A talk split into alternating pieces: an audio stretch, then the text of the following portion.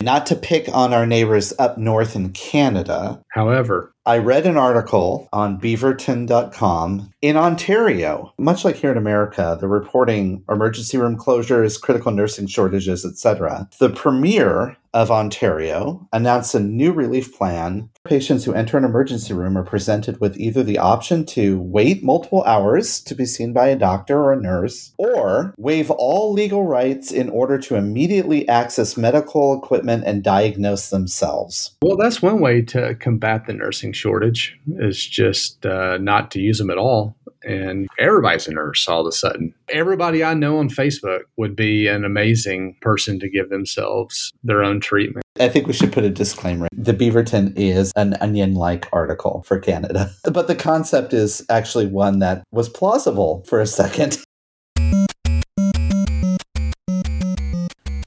Welcome to Touchpoint a podcast dedicated to discussions on digital marketing and patient engagement strategies for hospitals, health systems, and physician practices. In this podcast, we'll dive deep into digital tools, solutions, and strategies that are impacting our industry today. We hope to share a lot of great information with you and have fun along the way. Thanks for joining us. Now, here are your hosts. Welcome to Touchpoint. Welcome to episode number 293. I'm Reed Smith. That's Chris Boyer. Uh, don't mind me reading it. I'm over here self-diagnosing, and WebMD seems to think I either have a allergies or you know I'm going to die of some kind of terminal disease in the next two hours. Everybody already does this anyway, right? I mean, that's what Google is, right? not, uh, and everybody that works in a hospital self-diagnoses. All right. Well, thanks everybody for uh, joining us for another episode, another week of Touchpoint.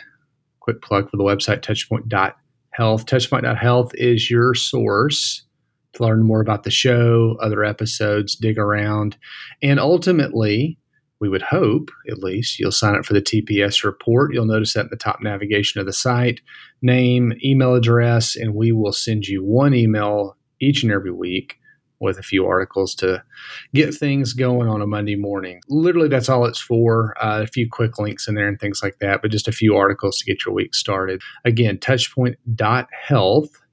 I'll wait while you write that down. Uh, no, just pull your device out right now, touchpoint.health, and navigate right over there. So we'll pause for one second and then be back with today's show.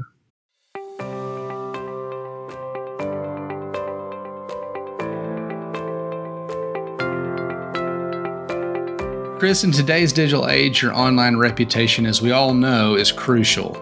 With customers relying on online reviews, your first impression is also compared directly with your competitors. Sure is. And Reed, consider this 86% of patients today read online reviews, and 73% demand that that healthcare provider has a minimum four star rating. Demand. They demand it. Yeah, they do. Well, to stand out, choose reputation to help amplify your brand and to build trust. Be the provider of choice in your area, understand patient sentiment, get actionable insights, and even foster patient loyalty.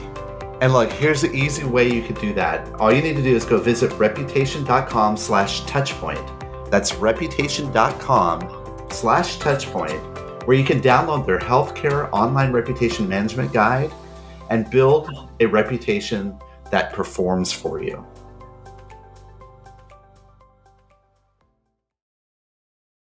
This week, we wanted to talk through a couple different things, and we've got some articles that, that kind of support this. But this idea, I, you know, I don't know about you, but you know, here recently, I, I find myself kind of pondering how much longer will it be this way? And some of this was kind of spurred along by not the article we mentioned in the open, although kind of. It's actually not too far off from the article.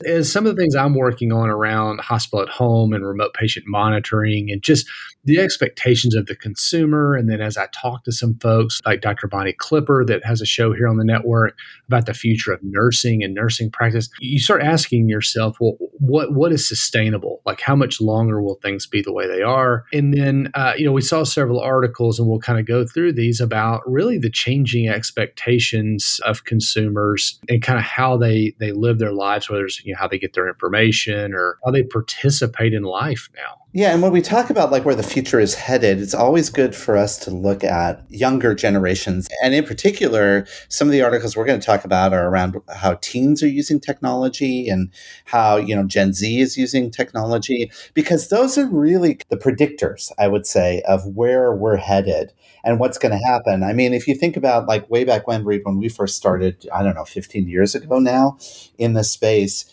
we were using technology in ways that are pretty commonplace now, and in fact are even se- seeming to be antiquated. And we were considered cutting edge back then. I wouldn't say that you and I were teens back then. I, I wish I was a teen back then. But the whole point here is that these are really indicators of how technology and digital will be used for tomorrow.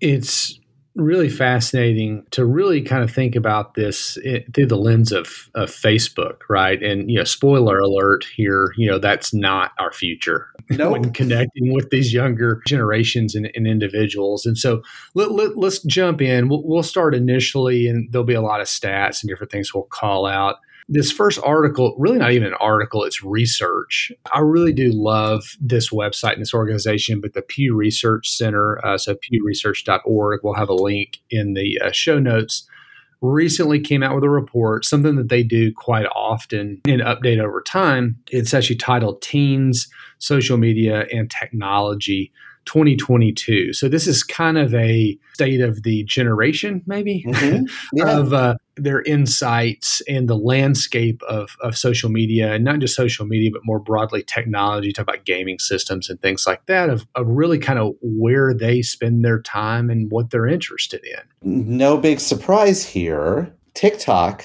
is one of the top online platforms for U.S. teens. And also, not a big surprise, the aforementioned Facebook it's not really one. Yeah, it's it's funny. Only a couple of years ago, handful of years ago, they even started tracking things like YouTube, right? But what was funny was when I was looking through this, I had to reread it. I was like, "Wait a minute, what now? Did you know Tumblr is still a thing? Like, did we know that was still a platform?" Is it still a platform? I thought it went the way of GeoCities. I know, I know. Yeah. Don't have to worry about that because like only 5% of teens are using Tumblr at this point. So don't run out and sign up for a Tumblr account. I mean, you can, I guess, if you really want to, but that kind of caught me off guard. But TikTok is is the winner right now, right? I mean, that's is you know that they say has established itself as one of the top online platforms for teens. 67% say that they use TikTok or you kind of ever use it. 16%, that's a healthy number, say they use it almost constantly. Oh my gosh. Yeah. Well, for those people I know who are on TikTok, I can understand that. It's kind of like you get sucked into it apparently, and I can understand that con- that use of using it almost constantly. Now, let's be fair, Reed. TikTok is not the top social media platform. No. YouTube is still the top. They actually say that 95% of teens use YouTube to get content. Isn't that crazy? 95%. You know what's funny though? I've I have found myself even like sitting in, in the den or, or whatever on, on my iPad watching things on YouTube and the TV is off. We did an episode where we talked about kind of the second screen or whatever. Yeah, uh, yeah, yeah, yeah. Know, that was probably five years ago at this point, mm-hmm. where you know it's just a quick refresher. Uh, that was the idea that you know people would have the television on, but have a second screen, phone, iPad, or whatever that they're doing a parallel path. They're, they're looking at stuff. You know, they're on the internet, social media, whatever there's not even a second screen now. The first screen went away and the second screen became the first screen or something, right? And that's that's this YouTube piece. I will have to say I have Roku at home and one of one of my apps is YouTube and I use it. I actually watch YouTube on my TV. Talk about like that just comes full circle now, right? So I can actually access the YouTube app from Roku and watch it on my TV. It's crazy. Let's talk about another thing here, Reed. Let's talk about Facebook. We talk about how Facebook has performed or is not performing. The, what's interesting here is Facebook, as they called it, plummeted from 71% in 2014 to 2015 to only 32% of teens using Facebook today. And assumptively, it's to post, you know, content so that their mothers and dads and grandparents can know what they're doing.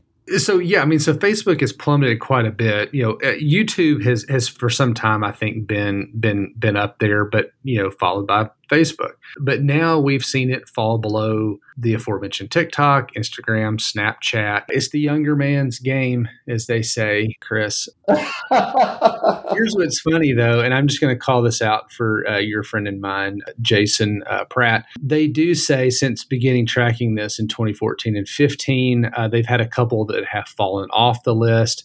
Uh, because they don't exist anymore. Vine and uh, Jason's favorite Google Plus. They're no longer on the list, uh, but Tumblr still hanging on. Anyway, just can't can't get past that. That is just insane. There's some of those other ones too, right? Twitter, Twitch, WhatsApp, Reddit, they're all there too. But yeah, Tumblr surprised me. Well, you talk about you know how far Facebook has fallen, right? And so you, you go to the top of the list, like we talked about, ninety five percent have used or ever used YouTube, whereas thirty two percent of these teens Facebook, to your point, and then nineteen percent, so almost a quarter of the teen population surveyed use YouTube constantly. They say constantly, whereas Facebook, it's two percent. Snapchat 15, TikTok 16. So you can kind of see these quick hits of information. I, just, Facebook is just not what anybody's interested in. Like that's not the way they want to consume information or interact. This research goes into and talks a lot about like different ethnicities too that use it. We won't go into all of the details here, but one major stat though they say is that overall Hispanic populations and black teens are more likely than white teens to say that they use at least one of the top five online platforms almost constantly. That's just fascinating to think about, right? That these social channels are attracting non white audiences at a much greater rate than they are white audiences. So when you're doing your persona mapping, I think it's really interesting for you to kind of take that in mind. Those are where your audiences are at. 54% say uh, it would be hard to give up social media. Hard to give up. Well, I mean, I would say so if you're on it all the time, like like almost constantly. What's funny, you know, back to our self-diagnosing story, 36% say that they're on it too much. Okay, get this a breakdown here too. Teen girls are more likely than teen boys to say it would be difficult to give up social media. 58% versus 49%. Conversely, a quarter of the teen boys say giving up social media would be very easy it's interesting to see these numbers. And, um, you know, they even go even further, right? To say older teens say uh, it would be difficult to give up. About six in 10 teens aged five through 17, that is 58% of them, say giving up social media would be at least somewhat difficult to do. Whereas people that are between 13 and 14, it's only 48% say that would be difficult. All right. So jumping ahead a little bit, social media. How do you get social media? Well, probably on your phone for the most yeah. part, especially yep. as a teen. They also in this in this report again, we'll link to it. Lots of great charts and graphs if you're building presentations for you know internal education with staff and things like that. These these are great things to kind of pull from. Anyway, they talk in here about smartphones, desktop, laptop computers, gaming consoles, uh, you know that kind of thing. 95%. 95% now have a smartphone, up from 73%. It's up 22 percentage points since they started tracking this just a handful of years ago. I remember way back when we first started doing this Reed and, and the iPhone came out, we were talking about smartphones as being sort of like this technology that no one could have access to or only affluent people can have access to. Now everybody has access to them. And no surprise, I mean, we see that happening in the marketplace, right? The cost to get a smartphone is real cheap. I think that's because the wireless carriers charge you a lot for your data and for your the services that you use but still they're giving away the phones to get you onto their plans is basically the thing. So now everybody has a smartphone. Everybody's got one and it's the way we communicate. It's the way you get a hold of people you know whether it's your own kids or family members or friends or, or whatever. But if you look at desktop laptop computers gaming consoles again, these are 13 to 17 year olds, you know, from 2014, 2015 timeframe to now. that part of the equation is is gone is is relatively flat. Like there's no real change. It's around ninety percent on the desktop laptop uh, question. About eighty percent of those uh, folks surveyed you know, have gaming consoles. So again, the big jump has been in this handheld device, the the smartphone. Okay, we level set now on how younger generations are using technology. When we come back from the break, let's talk about the fact that they're using it a little bit differently and how that's actually influencing the way organizations are starting to spend their digital advertising dollars. Do that right after this pause. Coming soon from Greystone, Bowstring, and Touchpoint Media, live from HCIC, a new podcast that brings you front row access to the latest innovative strategies that are shaping tomorrow's healthcare industry. In this 12 part series, as recorded live at the Healthcare Internet Conference, we'll hear from industry experts such as Paul Matsen of the Cleveland Clinic, Kathy Smith of Roper St. Francis Healthcare, David Feinberg from Mount Sinai Health System, Rose Glenn from Michigan Medicine, and many others. Subscribe now on Apple Podcasts, Spotify, Google Podcasts, or your favorite podcasting platform. This podcast series is brought to you by Greystone.net, Bowstring, and Touchpoint Media. So before the break, we were talking about teen usage of digital technology, TikTok, Tumblr, and others.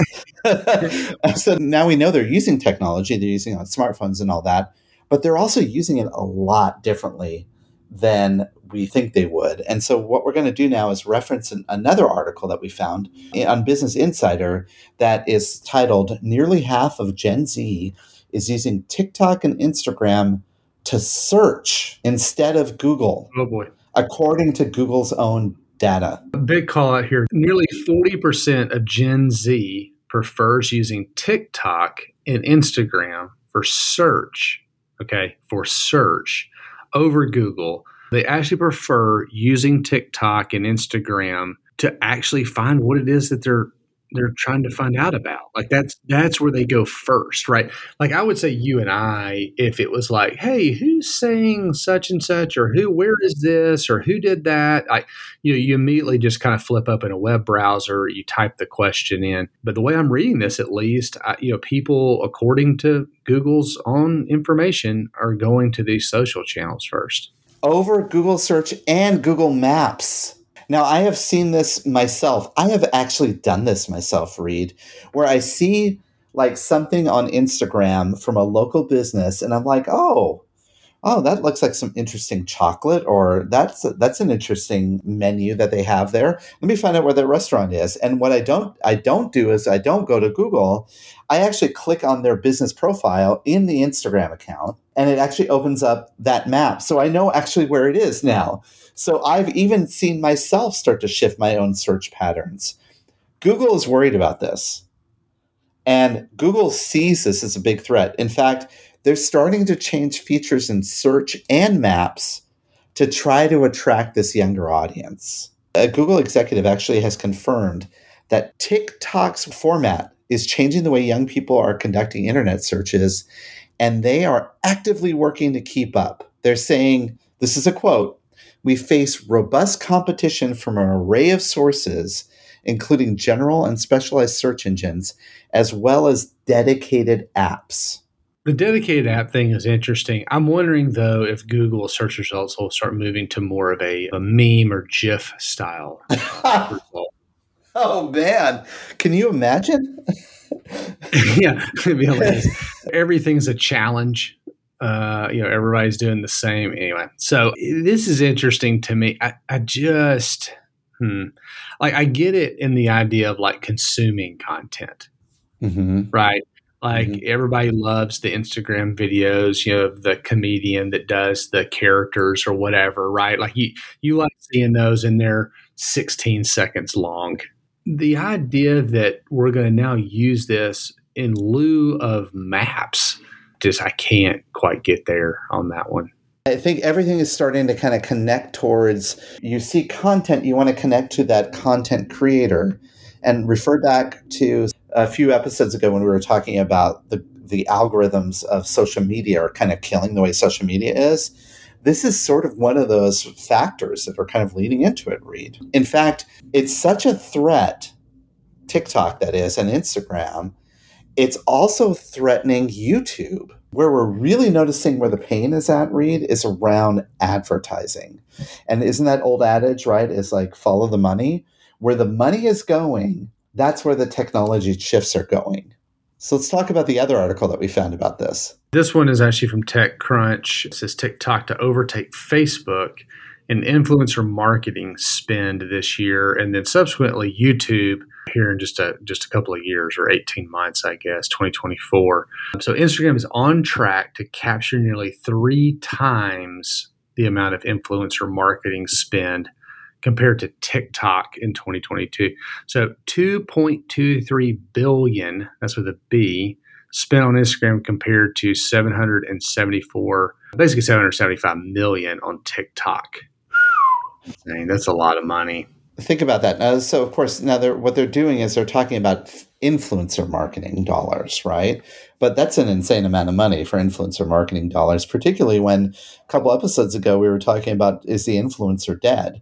But let's go further here with this article. They're also on track, by the way, to overtake Facebook or Meta, can we say? YouTube is currently seeing $948 million in influencer marketing spent on this platform. 948 million in the US alone, which is ahead of Facebook at 739 million. But TikTok has already overtaken YouTube based on marketer usage for influencer based marketing. This is a report that in the Insider kind of brought, brings forward. And they call out in here, and I have I've heard this or I've read this somewhere else. It seems like supposedly or apparently, I don't know, however you want to word it, uh, Instagram uh, has been adjusting its algorithm a little bit to really bring you more uh, content from uh, creators right? So you're recommending those types of posts and advertising, et cetera, even though folks using the platform really just want to see stuff from their friends, you know, photos and videos and that kind of stuff. So it's interesting, right? I mean, this is just kind of where we're headed now. Yeah, and we talked about like a couple episodes ago about how like Instagram made a change, and then um, Kylie Jenner came out, and we you know kind of they reversed those changes. They're still making these changes though. Instagram's feed adjustments are going to allow smaller, what they call micro or nano influencers, to take a larger slice of the pie. I think you and I have talked about nano influencers many, many years ago, right? Remember uh, that? Yes. Nano influencers are defined as people with 1,000 to just under 5,000 followers, while micro influencers are between 5,000 and 20,000 followers. These influencers are already benefiting on TikTok, which is part of the reason why TikTok is starting to gain so much momentum because these micro and nano influencers went there because they were already seeing a larger share of the revenue stream. wonder if I could get all my Twitter followers to move over to another platform. So I could be a, a micro influencer on another on another platform. Um, I guess I'm a nano influencer on, or maybe a micro influencer on uh, LinkedIn. Not so much on TikTok or Snapchat. Or uh, uh, are you on BeReal, Chris? Oh my gosh, um, no, I am not. Is this? Do I need to be on BeReal? Oh man, let me tell you. It is. Uh, I don't know. I don't know. I am on. I'm on BeReal now. If anybody listening would like to uh, friend me, do you know about this platform? Have we talked about this? It prompts you once a day. You can only post one time a day, and it prompts you, and you have like a timer, and it's like a limited amount of time, and you have to take a picture and it like kind of heads off this idea of like staging photos and all this kind of stuff because it takes a picture out of both cameras, like forward and backward. So you get the picture of the person while they're taking the picture of whatever they're taking a picture of. Crazy. So I don't know. I don't know. I don't know how this works for influencers, but anyway, I feel like this is just a, a, a bad way to end up with stuff in a picture that you didn't mean to have in a picture. But anyway, whatever. Uh, influencer marketing, I, I, think, is interesting. I, that's not something I know, Chris. I can remember when I started thinking through this. The first, you know, what the first thing that came to mind for me was I think healthcare or hospitals, the influencer marketing stuff, uh, is the stuff you guys did with uh, it in Inova. Darrell Green. With Darrell Green, yeah, from uh, the Washington football team. So anyway, just fun. but that's not something we've historically done in the context of like social. We've done it like like for like that like in a campaign maybe. You know, here in Nashville, we have a hospital kind of out in the suburbs and there's a big billboard with like Luke Bryan on it. You know, we support our local hospital kind of thing. But we haven't done it in the sense of social or influencer in, in the way they're talking about it here. In a sense, like on some of these, we, we have heard a lot over the last couple of years about how individual physicians have been going onto these platforms, TikTok and and Instagram, and creating you know authoritative content. I guess not influencer based content, but content about health and about their uh, uh, you know about their medical areas of expertise. Right, pediatricians talking about tips on ways to you know raise your kids better, or in during the pandemic, the Mayo Clinic immunologists went on some of these channels to create good content about uh, what viruses are and try to help to explain that. We see that happening kind of more organically and less of an influencer paid approach. But I think there is something there. But here, Reed, let's put a big caveat in here because TikTok, while it's so huge and growing and there's a lot of money flowing into it, just like Facebook and other platforms, they have some problems. They're often accused of inflating view counts you know, having lower limits for what qualifies as a view for marketing purposes. There's some detail here, right? They say to count a view as soon as a video plays and counts re-watches as views. The data isn't quite there in order for us to to really see if that's an effective ROI to that channel. But as they clearly say, it doesn't really rely on view metrics. The forecast instead looks at spending on influencer partnerships by brand payments made to influencers is how they're counting this. And they're excluding non cash payments like free products or travels. They're talking this is actual money being spent on these tools. Unbelievable. I said it a couple of weeks ago, but like if we just aren't on social media, does it matter? Not me and you specifically, but yeah, I mean, if your local hospital is not on TikTok, what does that mean? Anything? Maybe it doesn't mean anything, but why don't we do this, Reed? We'll take a quick pause here.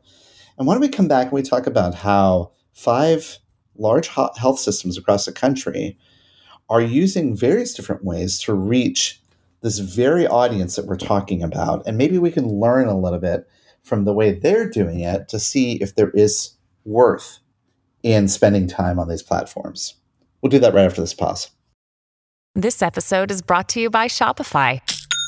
Forget the frustration of picking commerce platforms when you switch your business to Shopify, the global commerce platform that supercharges your selling wherever you sell. With Shopify, you'll harness the same intuitive features, trusted apps, and powerful analytics used by the world's leading brands. Sign up today for your $1 per month trial period at shopify.com slash tech, all lowercase. That's shopify.com slash tech. Okay, uh, welcome back. And uh, I'm going to double down here. So, do we really need to be here on these platforms? It's kind of like we're all on Facebook because we, similar to like we all have email, right? It's just kind of like people have resigned to that or they don't think much about it or whatever. But I don't know if we're going down this road of like really focusing in on influencer marketing and these types of things. I, I don't know. It's just interesting. I don't know. I think it's important that we at least understand where people are at because, as we talked about at the beginning of the show, Reed, where they're at today is probably where we're going to put our efforts tomorrow. So let's end today's uh, podcast with an article that we found. Our good friends at Becker's Hospital Review. They wrote an article called Five Hospital Marketers Talk About How They Reach Gen Z, Millennials, Gen X, and Baby Boomers. Let's get into it. Let's first one is Jigar Shah, who's the chief marketing officer at Providence. He uh, indicates that healthcare is very professional, and the key to successful marketing is relationship based approach. Mm-hmm, mm-hmm. That means using messaging to build and retain trust, meeting them where they are in their journey, and giving them relevant, actionable information. Okay, that's something we've talked about before. But part of doing that for Providence is age segmentation Demographic and psychographic data, predictive analytics, and other inputs from the customer help them to understand where the consumer is and, and helps to guide them in their journey. And so some of those strategies that they do for channels are intuitive, but they're really using usage of social channels and other digital channels to really understand and target per specific channel. For example, they're looking at baby boomers using social media. They have higher social engagement than teens and others. So they're they're sharing different types of content on those channels for those audiences. What really what they're doing is they're kind of crosswalking demographic psychographic information with channel information to create the right type of content. You may even see different types of content edited and cut different ways to reach different audiences that may be in the same channels.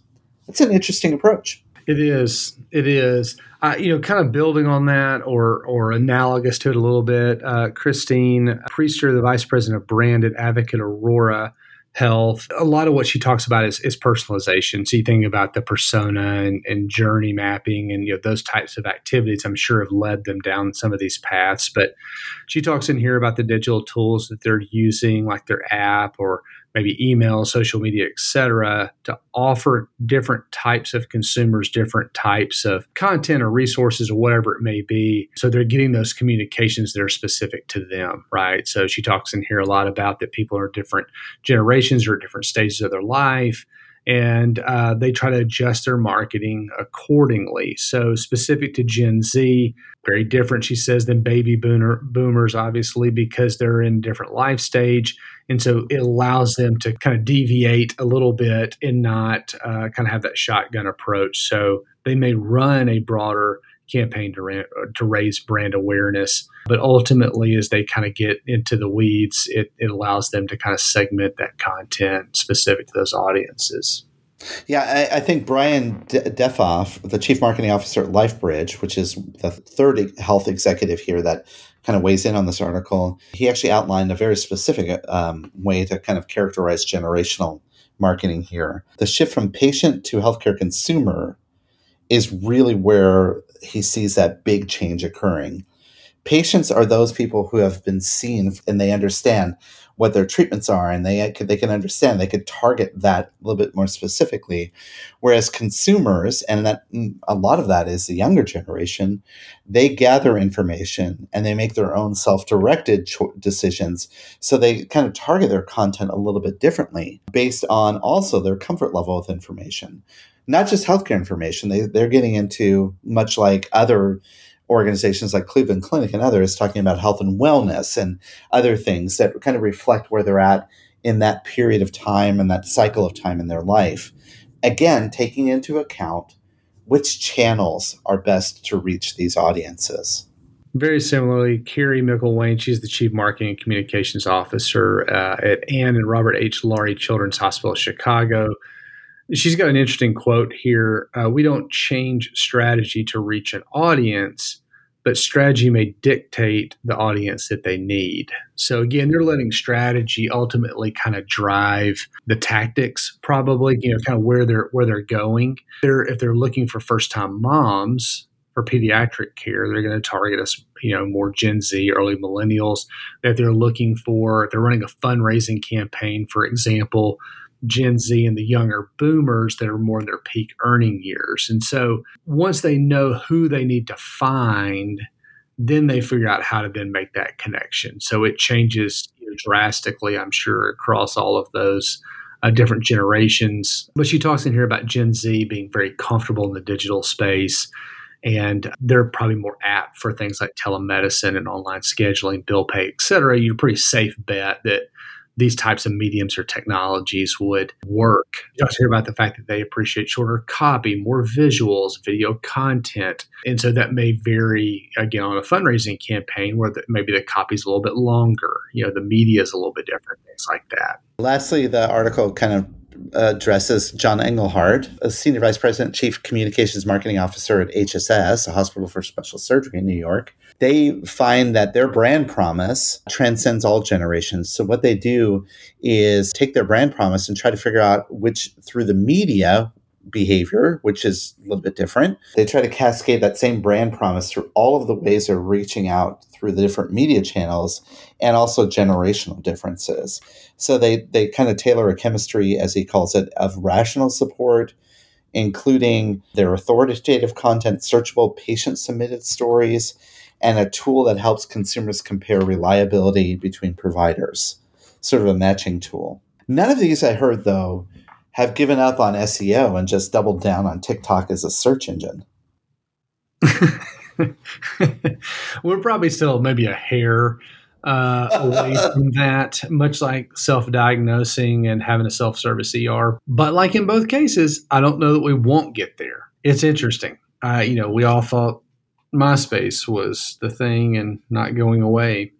And then I, I, know for the longest time, I thought, well, yeah, but Facebook's kind of made it over the hump. Like, I don't know that this ever goes away. And here we are. You know, it's dropped way down in the minds of that kind of next generation. So it just goes to show that, like, you know, things are going to evolve from generation to generation. The expectations, how they engage with us and interact, things like that. Much like SEO, search engine optimization, I think you and I probably should start a program around TTO TikTok optimization. I like it. Yep. Yep. Um, or Snapchat optimization, even. Be good. SNO or even Tumblr optimization, apparently. that small 5% of uh, uh, whatever generation still uses uh, Tumblr, I guess. Yeah, exactly. Well, we'd love to hear what you all are doing uh, that are listening in. Let us know how are you using these channels. Send us information on LinkedIn or on Twitter because those are the channels that we're on. Don't send us anything on TikTok. Although maybe send something to you on BeReal. I don't know. Let us know how you're trying to target these different audiences. We'd love to hear more. But with that, Reed, why don't we take one last pause and then we'll come back to close out the show.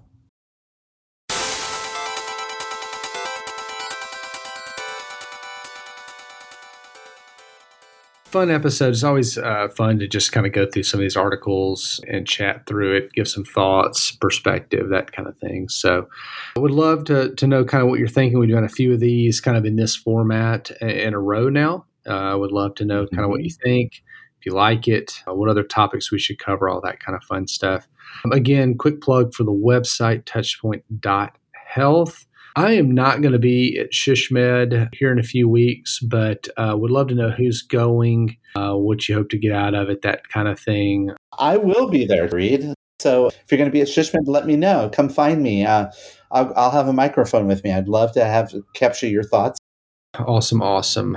All right, let's uh, let's maybe do a couple of recommendations, and we'll wrap up the show. What do you got today?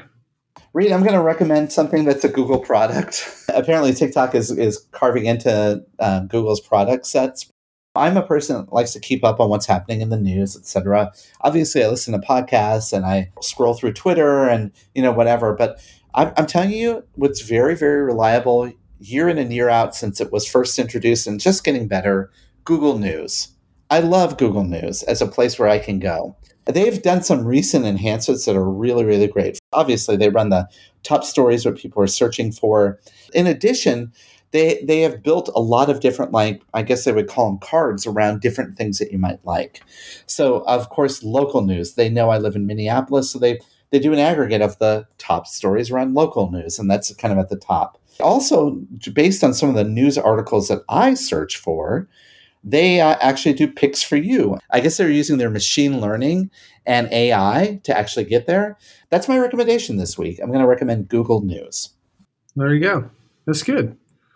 Always looking for uh, good stories and things like that. So go check that out. I'm going to recommend a documentary. You can find it over on Netflix. Uh, there is a series of documentaries, if you will, called Untold, and and there's different ones, right? And so this is the newest. It's the sixth installment in the nine part documentary series, I guess. Although there are two episodes as part of this sixth installment, if you can kind of follow that math. But it's called Untold: The Girlfriend Who Didn't Exist. This is about Manti Te'o, who uh, played football at Notre Dame, was an All American, was up for the Heisman Trophy he was a really, really big deal with the national championship game, etc. And it came out his grandmother and his girlfriend both passed away on the same day. Mm. Grandmother, uh, I, I, think was was elderly, but the, the, the girlfriend died of like leukemia or something like that. So it's this big inspirational story. I remember when it happened. I think it was 2012, 2013, and uh, it was a big deal. I mean, it was like you know all over the news, and he was interviewed all the time. It was this big inspirational story. He was just such a good guy, you know, all this kind of stuff. Well, it comes out right before the national championship game that the girlfriend didn't exist. That was all a hoax and that's where the story the girlfriend who didn't exist comes from. So i won't spoil it. It's it's probably not exactly what you think. And those that remember when this happened probably you know know parts and pieces of it. I obviously knew it pretty well because I, I follow sports and college football especially but uh, I, actually it was really interesting because he's in it he's interviewed anyway I, again well i won't spoil the whole thing but it's worth watching. It's really fascinating, kind of what all happened there. And so, anyway, so yeah, so it's a two two part series, if you will. They're each eh, an hour ish or so, so it's a couple hours uh, worth of watching. Untold to the girlfriend who didn't exist. It's on my queue, and you kind of tease it up. You said it's not exactly what you think it is, so I'm excited to watch it and figure out what it actually is. So, good mm-hmm. recommendation. Mm-hmm. Boy, it was everywhere. It was a big cultural thing at the time. So yeah, anyway. it was. All right. Well, uh, another good episode. Thanks for tuning in. Uh, if you would, go tell a friend, share, talk up the podcast. We'd certainly appreciate it. Reach out to us, like Chris mentioned. LinkedIn, Twitter is probably the best way to do that.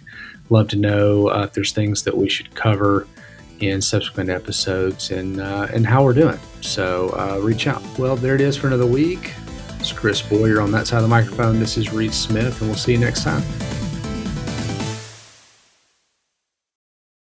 This has been a Touchpoint Media production. To learn more about this show and others like it, please visit us online at touchpoint.health.